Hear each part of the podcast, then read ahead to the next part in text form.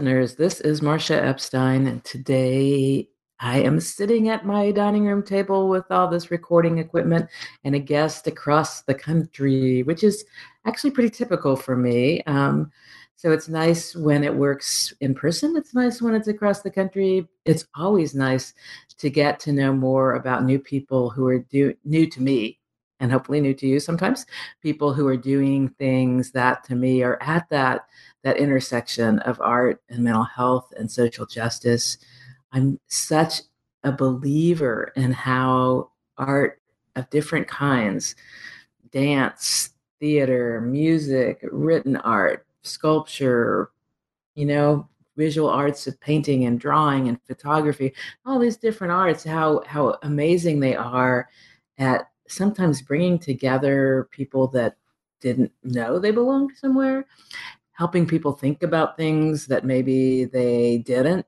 think about in that way, kind of opening their brains because they're hearing something, seeing something in more of a storytelling way than a whole bunch of data.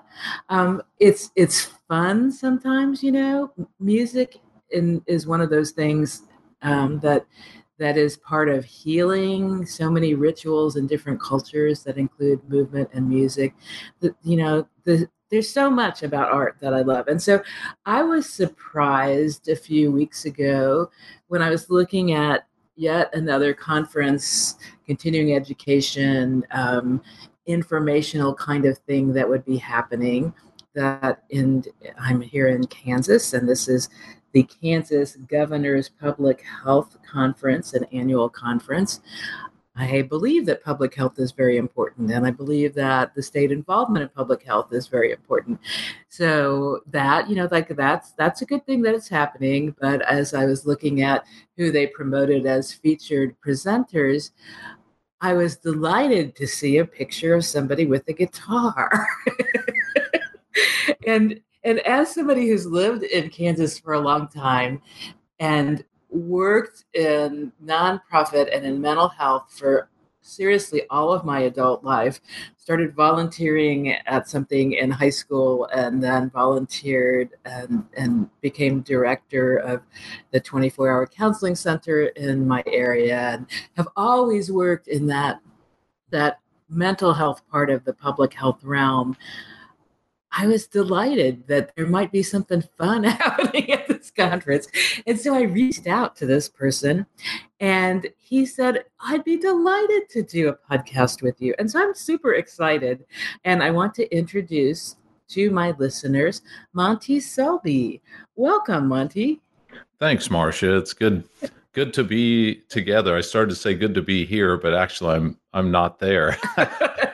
so I am saying good morning from Maine, yes. and uh, on a sunny day, I'm happy to say. Yeah, it's spring. It's it's March 27th. It is gray here, but that's part of what happens to in in the weather here. I, I haven't paid attention to Maine in particular. I, I know that the parts of the Northeast had some serious snows recently. What's what's it like where you are? Yeah, we've uh, we went through three what they call nor'easters up here. They were hitting like uh-huh. one week apart, but the fourth one missed us last week, which was good because I was on the road traveling and uh, doing doing my thing, and got back and there's I can look out the windows, plenty of snow, but it's but it's sunshiny, like 40 degrees, and Beautiful. it's it's nice. It's actually yeah. really nice out. So. Yeah. I have dear friends who we went to high school together in the Kansas City area. They went separate ways. We all went separate ways for college. They landed in Chicago and then in San Francisco, and now they're in Kennebunkport, Maine.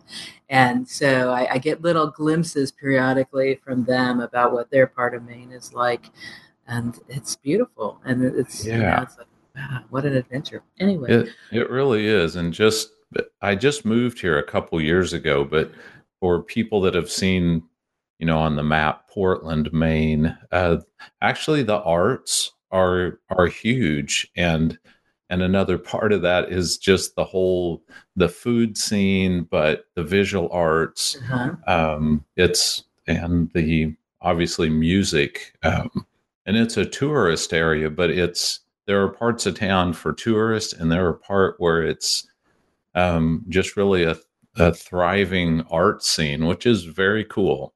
Yeah, yeah. So, in addition to living in Maine at this point, are there some other little tidbits that you would share with us so we get some sense of some of the things that are important about who you are? Sure. Well, um, it it might be interesting for local listeners to know that I uh, actually born in Oklahoma, but in high school we moved to Kansas. So I've spent a good part of my life in Kansas, and I was a teacher and a principal and a professor there for a while. Um, and uh, most people that know me think of the the music being part of what I do as as kind of a connection point for you know whether that's teaching or if I'm just out playing music or or actually from the leadership side and and then something we'll get into with how that's related to mental health and mm-hmm. just health and well-being in general um, uh, the music piece has kind of always driven what I do, whatever it is that I'm doing. So wonderful. Still true. uh-huh. So when did you start doing music? Well, um, I'm I'm actually from a a family of musicians. My mom was a, a did trained as a classical pianist, and she's still to this day. I mean, at 83, she's still just a very fine pianist, and um, definitely in the area where you are, uh, there would be people that know my older brother who had an influence on me too, with um, as a as a hit songwriter and as a great guitar player, and and so um, you know, music's just that's always been around. But mm-hmm. I I picked up a guitar when I was about six, and then oh, wow. when I was um, I think a third grader, I wrote my first song and started doing talent shows, you know, and so that kind of stuff. Uh, wrote songs through high school and and then uh, actually studied music. Okay. Yeah. So you studied music and then ended up teaching. You said at the high school level too. You know, so well, yeah, here's the crazy thing. I had a music degree and a math degree, and everybody oh. said you'll get a math job. Uh-huh. And I was really picturing someday doing choral, like college music. Uh-huh. And I got a job as an elementary music teacher. And uh, that, you know, you end up teaching on the floor, sitting with your guitar. And, um, and that was uh, really fortunate for me because it, realized at an early age, uh, you know, for for working with kids who are at an early age and early in my career, just the power of music and being creative yeah. and kids being able to express themselves, um, not only singing, but um, you know, we would write songs. We we got to go to the recording studio and they could hear their voices and um, yeah, I I still have little bits of Facebook, you know, kids from 30 years ago saying, Hey, you know that one song we wrote? Can you send it to me? And uh, it, it's really funny. But yeah, music sticks. It has a lot of power. That is so cool. It, it prompts me to say there is this international movement that's specifically related to kids who aren't boys so so you wouldn't have been able to do it if it existed when you were in junior high or high school.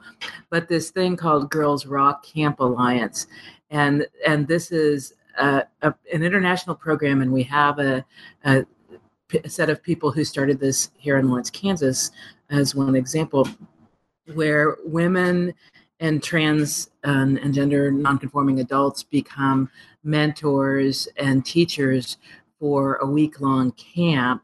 And the kids that do it are middle school and high school aged. And they are kids who some of them have never picked up an instrument. Some are from kind of like you were talking about a musical family where you know parents are in a band and have been longer than this child has been alive and the kid has always been around music but this is a new opportunity to learn in a different way and, and meet some different youth. And and in one week of this day camp, these these kids go from again some of them never having handled an instrument to not only playing together as a band, but they write a song they perform it on the Saturday evening after the the uh, campus ended, and they do that at, at a well known uh, music venue in in Lawrence. Typically, it's at Liberty Hall in downtown Lawrence. One year was at the Lied Center at KU, and um, between that camp ending and and the night of the performance, during that day of the performance, they're also recording in at the Lawrence Public Library recording studio or KJHK, the student radio um, studio. So so they create you know the, these youth who have never most of them have not known each other before. And most of them have not played an instrument before, and they are empowered to do this thing together that involves negotiation because they're they're with a band that they were assigned to so that each band has the components that are that are taught there vocal and guitar and bass and drums and now keyboard has been added you know. It's amazing transformation and some of these youth from the first camp you know i'll see them or their parents and and they're so grateful so proud so this that is such a transformative experience. So so the fact of you being this guitar teacher sitting on the floor or music teacher sitting on the floor with your guitar and these kids and then helping them create music that is awesome. And i'm not i'm not at all surprised that you hear back from those kids because it is huge. It's so huge. Yeah the connection power. You when you were talking about those kids coming together it reminded me um, one of my sons after completing college kind of did the old you know i'm going to go backpack mm-hmm. europe and um, and did by himself with no cell phone, you know, just go. Um, and he said the interesting thing is whether whether you're in Germany and then he ended up in Asia and and and is actually still he's in Bangkok at this point, but he's he's like you have a group of people and somebody picks up a guitar uh-huh. and and immediately you know a group starts coming together and uh, it's you know, kind of joked before about people see a guitar and maybe think, oh no, we're going to sing campfire songs. but the reason campfire songs come to mind is because people do do that and uh and those tend to make for great memories and yeah. so yeah that's amazing so for you it's been a natural thing because it was always part of it's how you grew up. There was always music around. I want to ask because when I finally, as an adult, after after our younger son went to college and left behind the guitar, I said, I, I need to learn. I never did this. I need to learn to play. And I found that that the size of the guitar um, was a somewhat of a barrier. And so I'm thinking, like as a six year old, as you started playing, did you did they have a little guitar for you, a smaller guitar for you? Or did you have to tackle that big one that you had to reach your body all around to play? Yeah, I this was in Gage, Oklahoma. So when you think of a town with 300 people, guitar selection is yeah. that's not where it starts. So yeah. you kind of adapt and yeah, I've seen a few pictures of me performing in 3rd grade and and uh it does I've I have big hands. I've always, you know, the nice thing about my mom being a pianist, and she's kind of that way. So, kind of have these big hands with long fingers, and that probably helped me out. Uh, yeah. because really, I think when I was 10, my hands were as big as most adults. And um, so makes for a goofy looking kid, but it helps you when you play guitar. That's great. so so you played guitar, you teach and and you're coming to Kansas to Wichita for this conference on April 3rd through 5th. Yeah. What's what is this thing that that in Kansas where like I tell my friends, we don't believe in research here, so don't expect it. because I work in suicide prevention, and there's a lot of a lot of emphasis on not only you know doing things, but let's do things that work, you know. And so, uh, you know, I'd have a, a, colleague who was coming here, and like, I'm really surprised they invited you, Sean, because we don't believe in research in Kansas. We don't even believe in evolution. yeah, yeah, true. Yeah. Anyway. Well, well um, an interesting thing happened that kind of gets me to a little how do I end up at a conference like this, which is a uh-huh. common question. And yeah. so, um, you know, I wrote I wrote songs for myself, you know, just like kids do. And then when I started teaching, I mean, kids to me are just funny. And and I would write songs kind of about them. And then I became a, a middle school principal, which is kind of hilarious in and of itself. and so things kids say, or I'd write songs about, you know, the stereotypical principal or teachers or parents. And, and I, you know, usually those were the lead in and a, a lot of times funny stuff, which kind of opens the door to to actually talk you know um, so i'd write songs about the stereotypes and and then we could talk about the way things really were awesome um, along the way i had some times when maybe a language arts teacher would say would you come in and look at the kids poetry mm-hmm. and and i would do that and i'd look at something someone had written and and just kind of put it to music on the spot, oh, which is wow. a little bit like pull a rabbit out of your hat. You know, people, people kind of go, "Holy cow, how'd you do that?" Yeah. And but no one learns anything. It's really about me, you know. Yeah. And there was a point at which um, that that all of a sudden it was like, hey, can you come in and write with this group of kids, mm-hmm. as in like 200 at a time, and and all of a sudden, uh, you know, you don't when you move out of entertainment mode and into what can we learn from this, and how do I not just end up writing a song with two kids while everybody watches because that doesn't yeah. work like how do you get it to where a 100 kids are directly involved in the writing mm-hmm. and that which is really like large group problem solving and everybody needs paper and pen and the point that i figured that out was a gigantic shift that just opened up crazy doors because all of a sudden I don't know, for example, if you have a school where the theme of the year is respect others,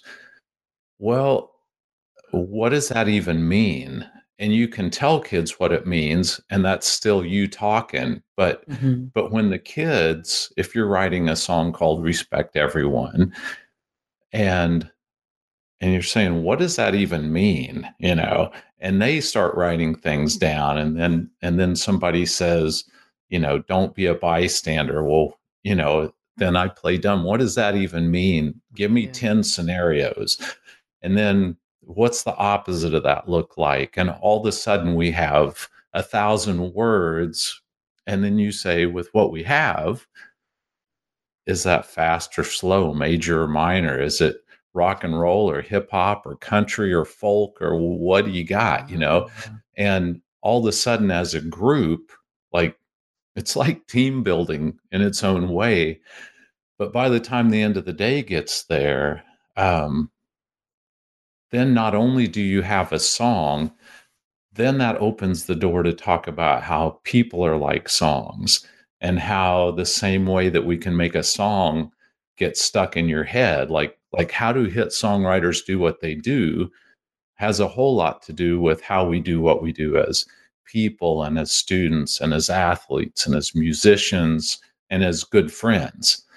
So so my goofy, you know, here let me look at your poem and whip a song out to turning that around to where we're we're actually writing, whether you think you're a musician or songwriter or not. Mm-hmm. And then what we learn from that process, how does that apply to other things? And that that changed that changed how things work and so back to health um, a lot of that work then became me working with kids like in residential treatment. Uh-huh. so i've written several hundred songs with individual kids but still looking at that process. What's your story? Where are you going? What could other people learn from what you've learned about yourself? Uh-huh. and then those songs wow those are those are powerful and um, and the kids get to have that for life. They have their own song that kind of says maybe the road ahead looks like this. Yeah. And um, and then they they have it. So so when i go to a conference like this i'm one, I get to use the stories and the songs from people around the country and what they have to say.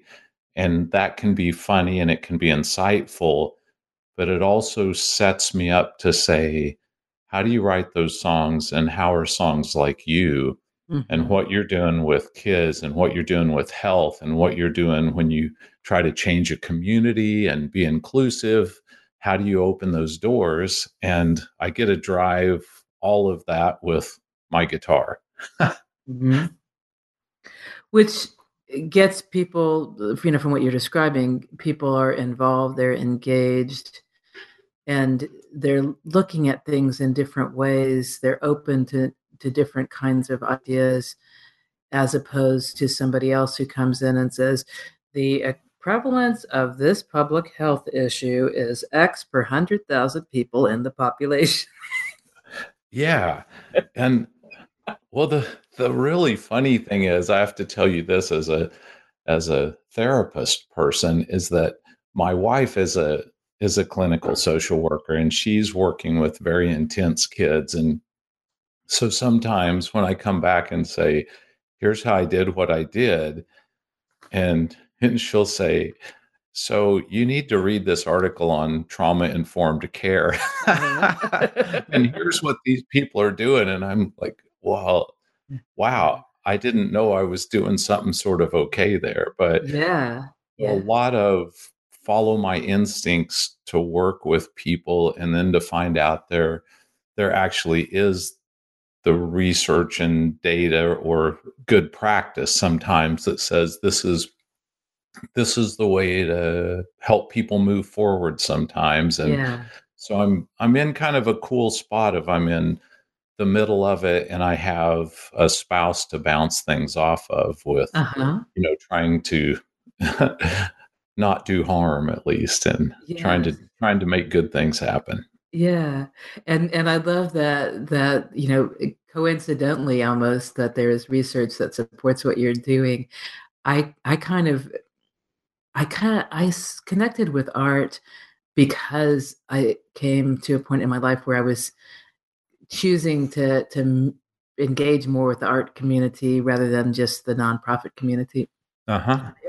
And and I kept talking to artists who would say things like, I mean, honestly, this saved my life. I was going through blah blah blah blah blah, and you know, the fact that I kept writing, the fact that I kept painting, you know, whatever it was, and and I was realizing how much how much I was drawn to these artists in that their personal characteristics were very much like my favorite people in my world of mental health and suicide prevention you know people who are doing that work as well mm-hmm. this is very interesting it's a different kind of communication and it's so wonderful that that this happens and so i started um, I, I host an event every year on World Suicide Prevention Day that I called Words Save. I call Words Save Lives, and at this point, it's um, people uh, sharing poetry, stories, comedy, music, drag performance, um, and and the idea is everybody's been every every one of the performers is there because of what the event is but there's no lecture on suicide prevention. It's really about building connection and and having people have fun and and also be moved and know they're not alone in their experiences because somebody on stage you know sings a song that touches on something really hard this person has done all this stuff anyway yeah. so i so i have this thing that i do and then there was a you know a conference coming up with call for presentations, and so I wanted to do and and had people uh, was accepted to provide this presentation that we called Words Save Lives, and I had um, a, a, poet from each of the states that this conference was for, um, who who was a po- person who had the experience of suicide thoughts, um, attempts, loss, had been touched directly by suicide, but I but it, to to connected to this conference, I also pulled up the research on what is it that is in common with people who die of suicide. And and two of those things are a sense of being a burden and a lack of belonging. And the third is eh, you have to have the capability to to harm your body in that way. Yeah. Burdensome feeling belief I, it's a it's a thought. It's not a to me it's not a feeling it's a thought.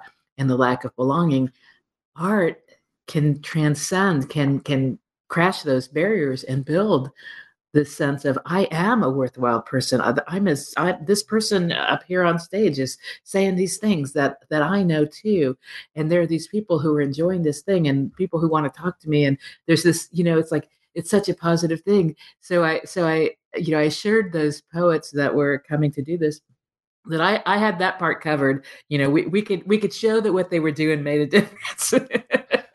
Yeah, and, and it was it, it, was fun that it worked that way because it's true. But that isn't why. You know, I didn't start from the perspective of I want to br- break down this sense of lack of belonging. you know, well, it, the thing that you're saying there is that it, you know that strikes a chord with me is that it's a little bit like uh, I, I, mean i call it you know for me it's like the theory of play it's there's not very many kids that that started with the rule book on basketball most people just picked up a basketball and tried to shoot it uh-huh. and not very many people learned what a secondary dominant chord is on guitar. They just tried to figure out how to play some Coldplay song or something, you know. Uh-huh.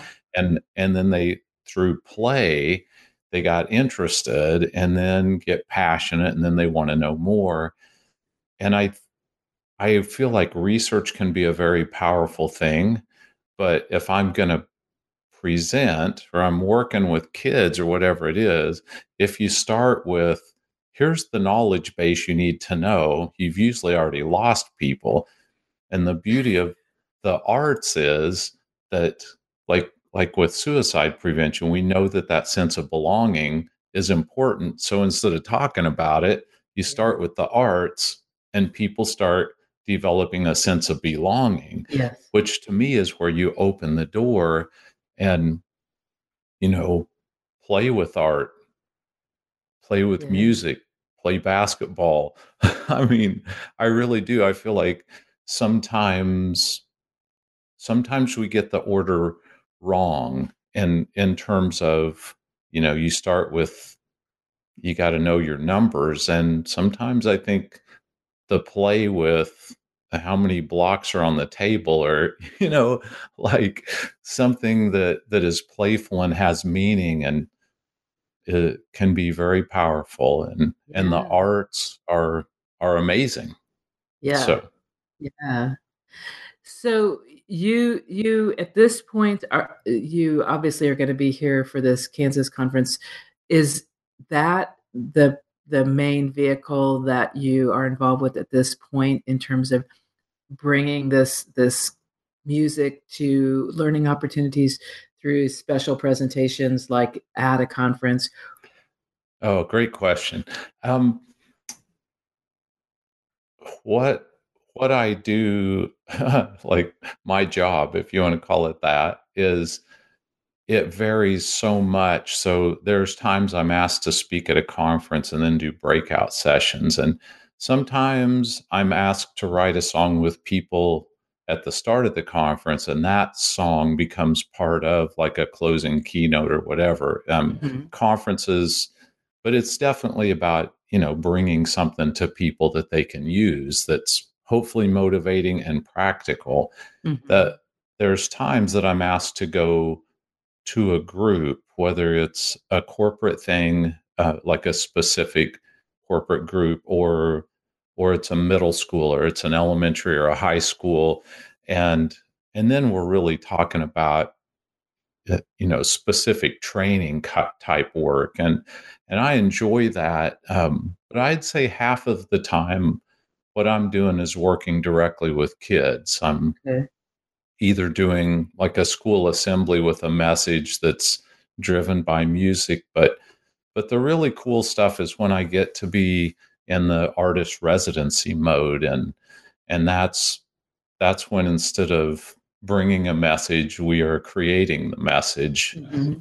and to me that's the one where if you want kids to be talking about it 2 years later then then you do that. It just takes more time and it costs more. And you know that's that's harder to just for people to even see the power of that. But but that's the stuff where kids are looking me up years later and uh-huh. asking me questions. So so i have have my own little research thing that says when people create things together there is a very lasting connection and yeah. which is a good thing. Yeah yeah.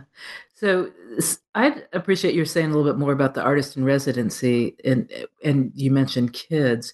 So what does that look like? What how how would people find out something you were doing um, in an area they were in so that their youth could be involved? Oh, well, um, for just in terms of just people trying to contact me, I'm uh, because of my name being the only Monty Selby out there. It's like they're going to find my website and they can contact me and you know, you grow up like, why can't I have a more typical name? and and my brothers are Mark and Matt. You know, I'm like, why didn't I get a four letter name?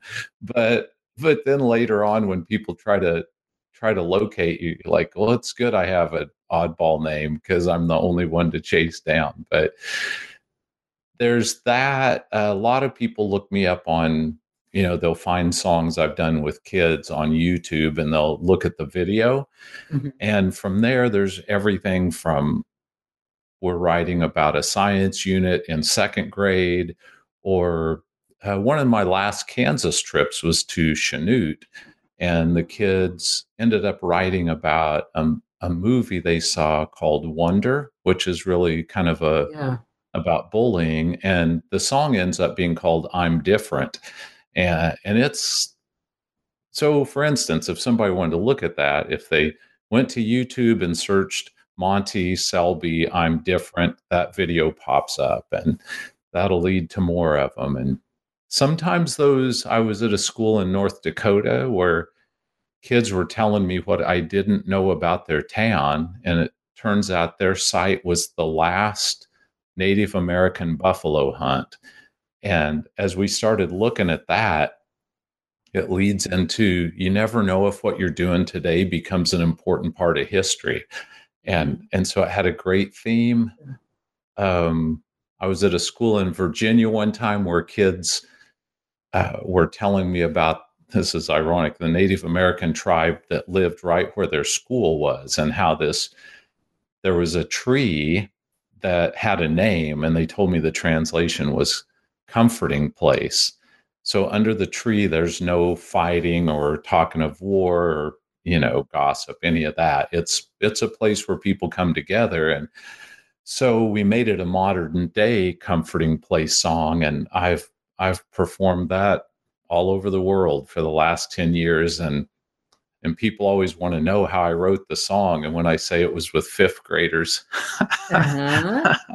they're they're kind of shocked, but I I don't know. That's to me that's as like as good as it gets. And yeah. even though you know I wrote a song with high school girls in a, a treatment situation one time and and they were talking about how do people get better these are high school girls and and the song ends up being called and this one's on youtube too but it's um it's called try to get better and as they were sorting it out, they they said, you know, you can try to get better for your mom or because you know you're supposed to do it for your little sister you're supposed to do it for religious reasons or you're supposed to do it for this. But ultimately when you reach that point that you know you need to get better for yourself then there's power in that. And so that was the song we wrote and they ended up singing on it with me and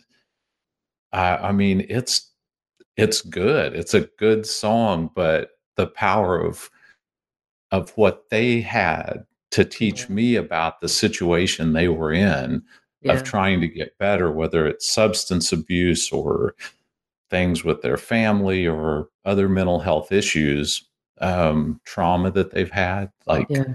Yeah. that's just to me, that's amazing. I, I get to learn something every time I go to work. So Yeah. can't complain about that. At at this point, have you been able to do that kind of work with people in corrections, you know, whether it's youth detention centers or adult jails or prisons? Um, some of the situations where I'm at are lockup type facilities, but they're Uh-huh. usually not prison. Usually the kids have come there's a lot of lot of songs with the word juvie in it. You Mhm. know, it's like don't go to juvie kind of thing. Um, Mhm. but it's that's usually not where people have me Okay. going, which is interesting, but it's um one i i just don't think i've ever had a connection with an adult who said this might be good for the kids here but but typically yeah i'm usually i usually come into the picture at the point that where treatment is going on as opposed Mhm. to um we're locking you up for now so Mhm. Th- The reason I asked about that is because I think, well, I, I know people um, who are writers, poets in particular, who do go and do that work in corrections, similar to what you're talking about, because it it provides that opportunity for creation and expression in a really safe and healthy way. And and I will always remember one one example of being so touched by how much impact that had because I was uh, with a, a poet friend in downtown Lawrence, and we were kind of preparing for uh, part of a, an event called the Lawrence Busker Festival, and we had a designated place as Poetry Alley. And Sue and I were talking, and and uh, she had a sign that said free poetry and she had a harmonica to bring attention uh, as well and and this guy with a backpack you know comes up next to us we were sitting on this bench and he comes up and and he wants to talk and and i'm i'm guess, guessing by the amount by the size of the backpack that, that my guess is i'm thinking this guy is carrying this is this is his home he's he's at this moment experiencing homelessness and whatever he's got left of, of his belongings are right there with him.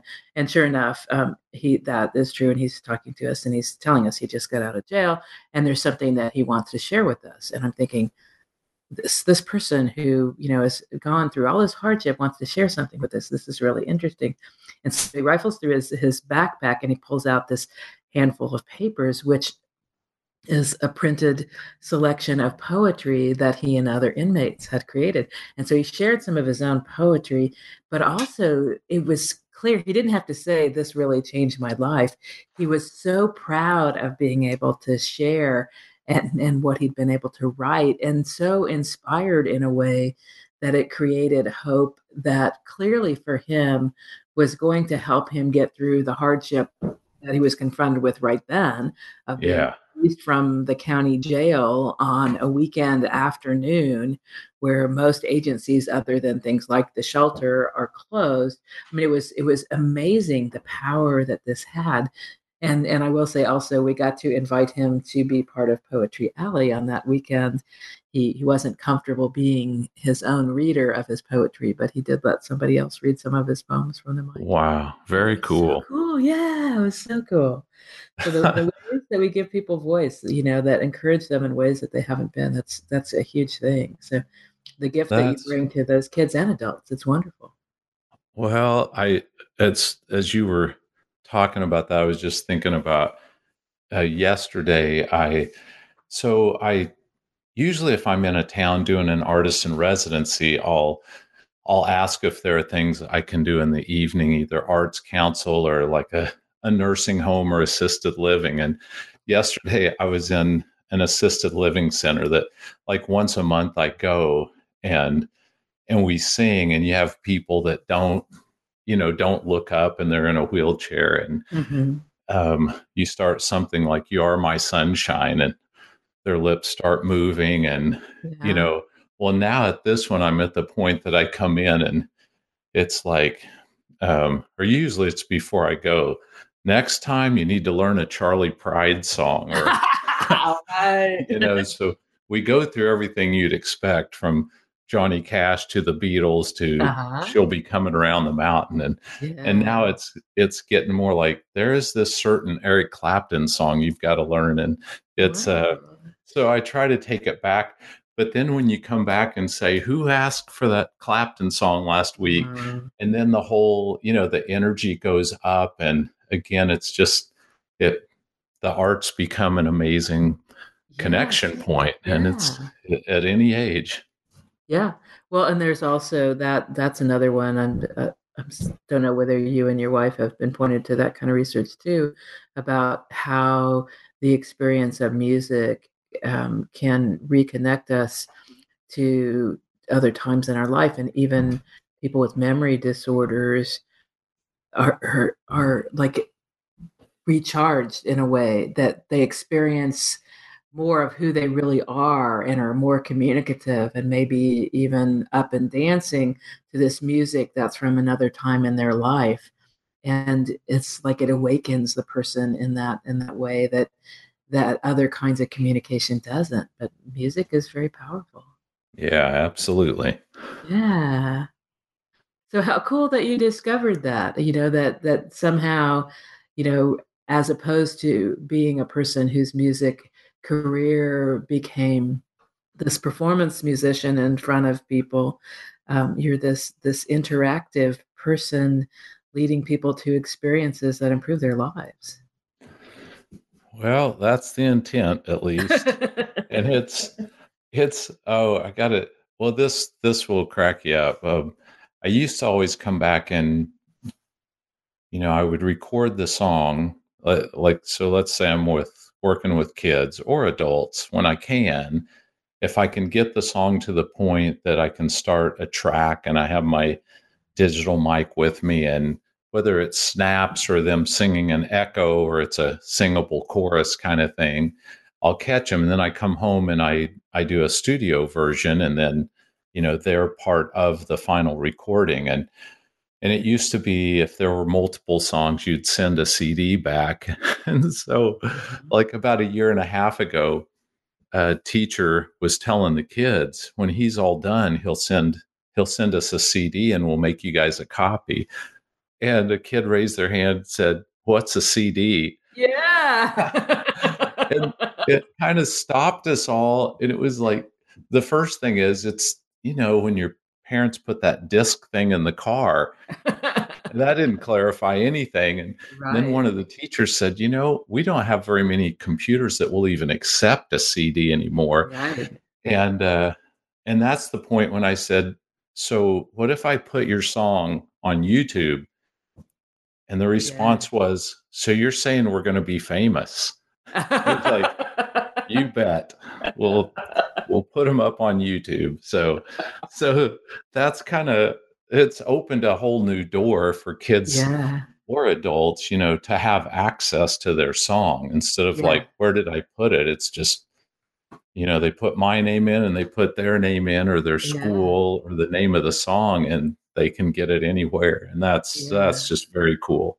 Yeah. Yes, technology changes.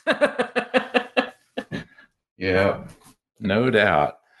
Well, so I do have to say I'm I'm looking forward to the Wichita conference, and if if anybody that listens to this is going, um, definitely music will be part of it, and and obviously the the whole health and well-being is is the focus of the conference and that's what we'll connect it to. But yeah. but more stories and more songs and how how it makes a difference in our lives. Yeah. I'm i'm intrigued that when you follow the governor um and and oh, now but, there's there's a song that needs to be written possibly a movie that goes with it. And and that you do you are listed at 8:30 to 9:45 in the morning that is folks. So so uh, be be prepared to do something wonderful in that morning. Yeah. Yeah. Yeah that's true. Yeah. and I, and I love that your that the title of your presentation is creating a best day ever. I, I think I'm I'm such a believer that that some people haven't learned to take off their blinders and in that that limited vision they have they miss these wonderful things. And so that to me a big part of creating a best day ever is is being aware of what's really going on. Yeah and and with that one of the one of the things i mess with that i it's like a lesson i just keep learning um, i think one of the most clarifying things about you know knowing what a best day looks like came from coaching little kids uh-huh. and and when you say okay we're going to a zone and a kid's like what's a zone huh? well so if you don't know what it looks like how do you play it uh-huh. and and i think i always talk about kids because it's easier to get images of that but if a kid shows up at school and and you say everybody line up and you've never done a lineup if you don't know what it looks like you you can't do it until you mm-hmm. get that picture. Mm-hmm. and to me that just it never changes. It's so here's one coming coming for me. Um so michelle and i have five kids. The youngest is a junior in high school. So you know, in a year and a half, we don't have any kids at home unless somebody moves back, which isn't the goal. But, um, but seriously, if there will be points where we will be talking about what is what does the best look like you know uh-huh. like if you don't have kids at home which you know you think about making sure things are, you know, everybody gets rest, they get their nutrition, that they can get to things they need to get to. And you do all those things, and suddenly that's not there. So, mm-hmm. my point being, I think it, at any point in our lives, it's worthy of saying, What would my best day look like? Because mm-hmm. if you don't know what it looks like, how are you going to get there? Mm-hmm. And right. uh, so, and that can relate professionally or, you know, just for ourselves physically or emotionally and and i i think it's a topic worth revisiting and and it and we can do it in a fun way so. Yeah i think it's so important and and it it resonates to me with a conversation recently um, that was actually in our suicide bereavement group and this person was talking about she, her her partner had died of suicide uh, a little over three years ago. She's in a relationship right now. And she was saying that, that she, she felt bad because she wasn't the best version of herself um, in terms of with this this current partner. And I looked at her, and I mean, I let her say what she needed to say, but I looked at her and I said, You know, I, I've only known you since your boyfriend died.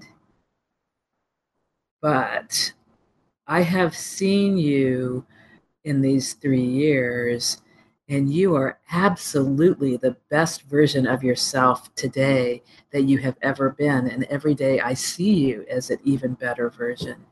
And I meant that very sincerely because of the work that she was doing for herself, some changes that she was making to be healthier and, and deal with this grief. And it was and it was something that she hadn't noticed in herself, you know? And it was like, wow. sometimes you know it, it kind of gets back to me in a way with with the the conversation that you mentioned with the the teenage high school girls you know and you know can can you can you be better for somebody else but when you be better for yourself is that the best you know? Sometimes sometimes people don't see and sometimes they kind of do need that reflection from somebody else to make those next steps. Yeah. Um well marcia i call that the oz syndrome uh-huh. because you know when you stop and think about in the wizard of oz and uh, what each of the characters are looking for and you know the tin man looking for a heart and uh and you go through the whole movie and he's he's all worried about that and of course the line about having courage and you get to the end and and really what the wizard gives him is just a reflection and, and in essence basically says to the tin man he's he's really saying dude you're like the nicest guy in the whole movie yeah. you, you didn't need a heart you just yeah. you know you just didn't see it in yourself and yeah so i kind of feel like on my on my best days when i'm writing i'm really holding up the mirror for whatever that group is or that individual in front of me of at your best you know like that's what i'm seeing and do you see this in yourself and why not put a glimpse of your best self into this song and yeah. uh, sometimes i i mean really not just sometimes it's pretty common just just exactly what you said we we uh we can identify our our weaknesses easier than we can yeah. identify and and feel our strengths and um, sometimes that's where another person can make a big difference for us. Yeah. Yeah. And and i want you know listeners to think about so we're having this conversation and this is monty selby whose tool is a guitar right? And that that is one of the things that you're using to connect with people and help them bring about these visions these expressions and and so many times doing that as a group so they also create that sense of connection with other people. Yeah somebody else just thinks oh that's just some guitar you know? Yeah. Pretty powerful just saying.